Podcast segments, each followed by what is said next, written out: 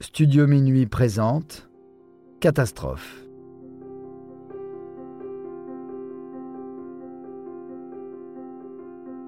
China Airlines, vol 140. Virage mortel à Nagoya.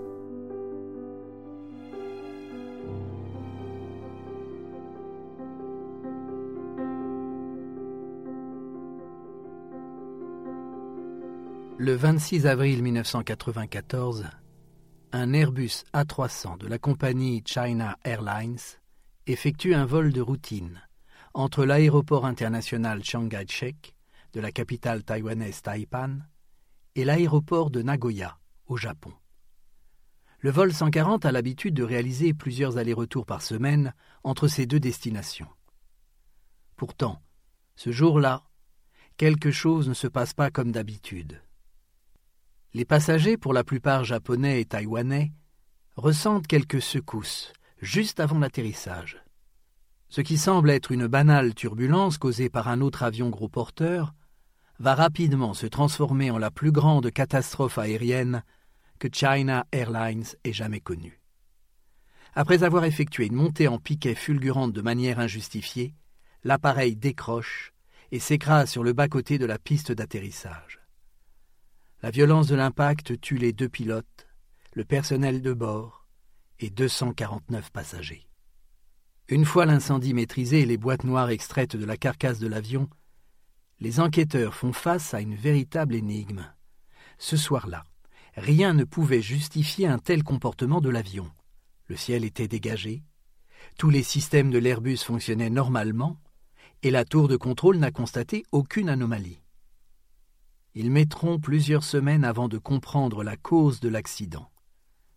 Une cause qui pourrait bien mettre à mal la réputation de China Airlines. L'aéroport international Chiang est situé à seulement 3h30 de vol de la ville nippone Nagoya. Les passagers qui empruntent le vol 140 sont généralement des habitués. Les Japonais se rendent à Taïwan pour faire des affaires, notamment dans le cadre du commerce de tissus, ou pour profiter de quelques jours de repos sur l'une des innombrables plages de l'île. Ce mardi 26 avril 1994, il est temps pour une bonne partie d'entre eux de rentrer à la maison après avoir profité d'un week-end prolongé, mais aussi pour de nombreux étudiants venus rendre visite à leur famille de retourner à Tokyo où ils poursuivent leur parcours universitaire. La liste des passagers compte également des enfants de bas âge. Comme la durée du vol est relativement courte, les familles n'hésitent pas à se rendre à Taipan pour changer un peu d'air. Le vol Taipan-Nagoya est à l'heure. À 16h30, les passagers se pressent devant la porte d'embarcation et 20 minutes plus tard, l'avion est déjà prêt pour le décollage. Aux commandes de cet Airbus A300, commandé récemment par la compagnie China Airlines, il y a le commandant de bord, Wang Lo-chi. C'est un pilote habitué à piloter des gros Boeing 747 pour le compte de l'aviation civile et militaire. Cela fait vingt ans qu'il conduit des gros porteurs. Il enseigne également. Son copilote, Chuang Mengjung, est très jeune.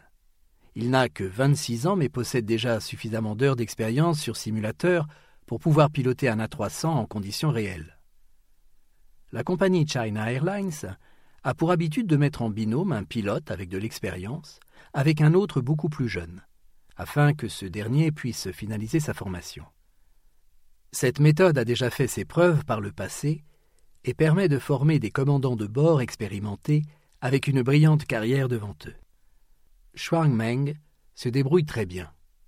Le décollage à 16h53 se déroule à la perfection et les passagers peuvent maintenant se détendre. Les pilotes aussi peuvent profiter d'un moment de répit. L'Airbus A300 a la particularité d'être doté du pilotage automatique. Cette merveille technologique fait la gloire d'Airbus à cette époque. L'entreprise, qui n'a de cesse de proposer des modèles toujours plus performants, souhaite réduire les risques d'accident en proposant une assistance par ordinateur. Son système de pilotage automatique permet de voler avec une plus grande précision. Dorénavant, deux pilotes suffisent pour piloter un gros porteur. Leur rôle ne consiste plus qu'à réaliser des manœuvres plus complexes, comme le décollage, et la vérification du travail de l'ordinateur. À 20h12, Il est temps pour le capitaine Wang et le copilote Chuang d'amorcer la descente. L'aéroport de Nagoya n'est qu'à 5 kilomètres de là. Wang signale aux passagers que le vol est sur le point de se terminer. Mesdames et messieurs, je suis votre capitaine. Nous atterrissons à Nagoya dans quinze minutes. Vous devriez être à la porte de débarquement à vingt heures trente. À ses côtés, le copilote est satisfait. Ils parviendront à faire attirer l'avion sans une seule minute de retard. Pour lui, c'est une grande fierté. Un message d'alerte provenant de la tour de contrôle leur demande tout de même de ralentir. Dynastie 140 vitesse réduite 180 nœuds. En effet, l'avion s'approche un peu trop près d'un autre gros porteur. L'Airbus est soudainement secoué par des turbulences de sillage. C'est un phénomène qui peut s'avérer dangereux et entraîner une perte de contrôle de l'appareil. Dans la cabine, les passagers sont un peu secoués. Certains paniquent et aimeraient être rassurés, mais le pilote ne s'adresse pas à eux. Dans le cockpit, Wang reste très concentré. Il a décidé de désactiver le système de pilotage automatique pour permettre à son apprenti de faire atterrir l'appareil à l'aide de ses propres compétences. L'atterrissage manuel est recommandé le plus souvent possible, afin de ne pas perdre d'expérience, surtout pour être opérationnel si un jour le système venait à lâcher. Le jeune copilote est extrêmement tendu. Il sait qu'il peut compter sur son instructeur, cependant ce dernier n'est pas tendre, il lui donne une série d'ordres sans faire le moindre effort pour le rassurer sur les turbulences. Toute personne avec de l'expérience devrait savoir qu'il n'y a rien de plus normal que ces secousses. Il suffit de reprendre le contrôle de l'appareil, de réduire la vitesse et tout devrait se dérouler sans accroc. Wang demande à son jeune pilote de réduire la vitesse à 170 nœuds, soit 20 km heure, en dessous de la vitesse recommandée par la tour de contrôle. Quelques secondes plus tard, l'avion semble avoir retrouvé sa stabilité. À présent, le jeune pilote doit se dépêcher de descendre pour ne pas rater le bout de la piste. L'avion descend jusqu'à 300 mètres au-dessus du sol. Le train arrière est déployé. D'ici trois petites minutes, le vol 140 aura touché la piste de l'aéroport de Nagoya. Mais les choses ne sont pas aussi simples.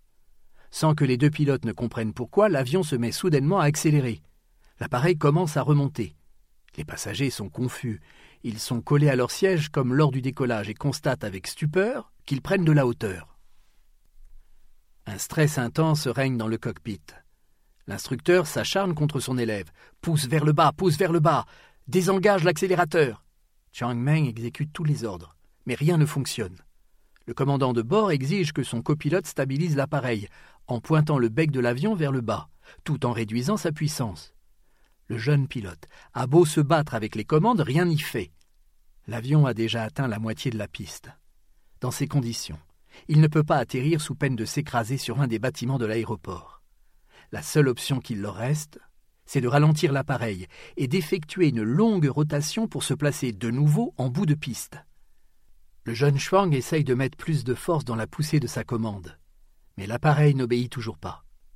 Monsieur, je ne peux toujours pas le pousser vers le bas. Ok, je l'ai, je l'ai. Le commandant de bord décide de reprendre les commandes. Il constate à son tour qu'il ne peut pas reprendre le contrôle de l'appareil. Remise des gaz. Il décide d'augmenter sa vitesse pour se dégager rapidement de la zone de l'aéroport. Mais l'appareil continue à perdre de l'altitude. À présent, il n'est plus qu'à 150 mètres du sol. La remise des gaz provoque une montée brutale de l'avion. L'A300 se retrouve presque à la verticale pendant quelques secondes avant de décrocher et de s'écraser sur le bas-côté de la piste. Les équipes de secours arrivent sur place quelques minutes après le crash. Les flammes sont gigantesques, et il faudra plusieurs heures pour maîtriser l'incendie. À la radio, on évoque déjà la plus grande catastrophe aérienne de l'histoire de China Airlines, ainsi que la disparition de plusieurs centaines de Japonais. La plupart des familles apprennent la mort de leurs proches de cette manière peu délicate. Les journalistes japonais diffusent en direct l'intervention des pompiers pour maîtriser l'incendie. Lorsque les autorités japonaises évoquent le drame à la télévision, on pense que tout espoir est perdu. Les 256 passagers et 15 membres d'équipage n'ont pas survécu. Et puis, au fil des heures, les secours finissent par retrouver sept miraculés, dont deux jeunes enfants. Dès lors, Les familles reprennent espoir, chacun espère que l'un des leurs a également survécu à l'accident. Mais le lendemain, il faut se rendre à l'évidence. L'impact a été beaucoup trop brutal pour donner la moindre chance aux autres voyageurs japonais et taïwanais. L'Airbus est méconnaissable. Des milliers de débris sont répandus sur la piste, et la plupart d'entre eux sont déjà détruits par l'incendie. Lorsque les enquêteurs de la sécurité aérienne japonaise constatent les dégâts, ils savent déjà que le travail va être long et complexe. Ils ont l'énorme responsabilité de fournir une réponse à deux nations entières. Ils espèrent que la cause est d'origine mécanique. En attendant, les familles taïwanaises sont invitées par les autorités japonaises à se rendre à Nagoya pour l'identification des corps. À bord du vol 140, il y avait 77 passagers dont 14 faisaient partie des membres de l'équipage. C'est un processus long et difficile. La plupart des victimes sont presque intégralement brûlées. La récupération des documents de voyage et les quelques passeports retrouvés dans les débris ont un peu mieux facilité l'opération. La compagnie China Airlines n'adresse aux familles que quelques mots de condoléances. Elles repartent profondément meurtries, avec l'espoir qu'une explication pourrait les aider dans leur deuil.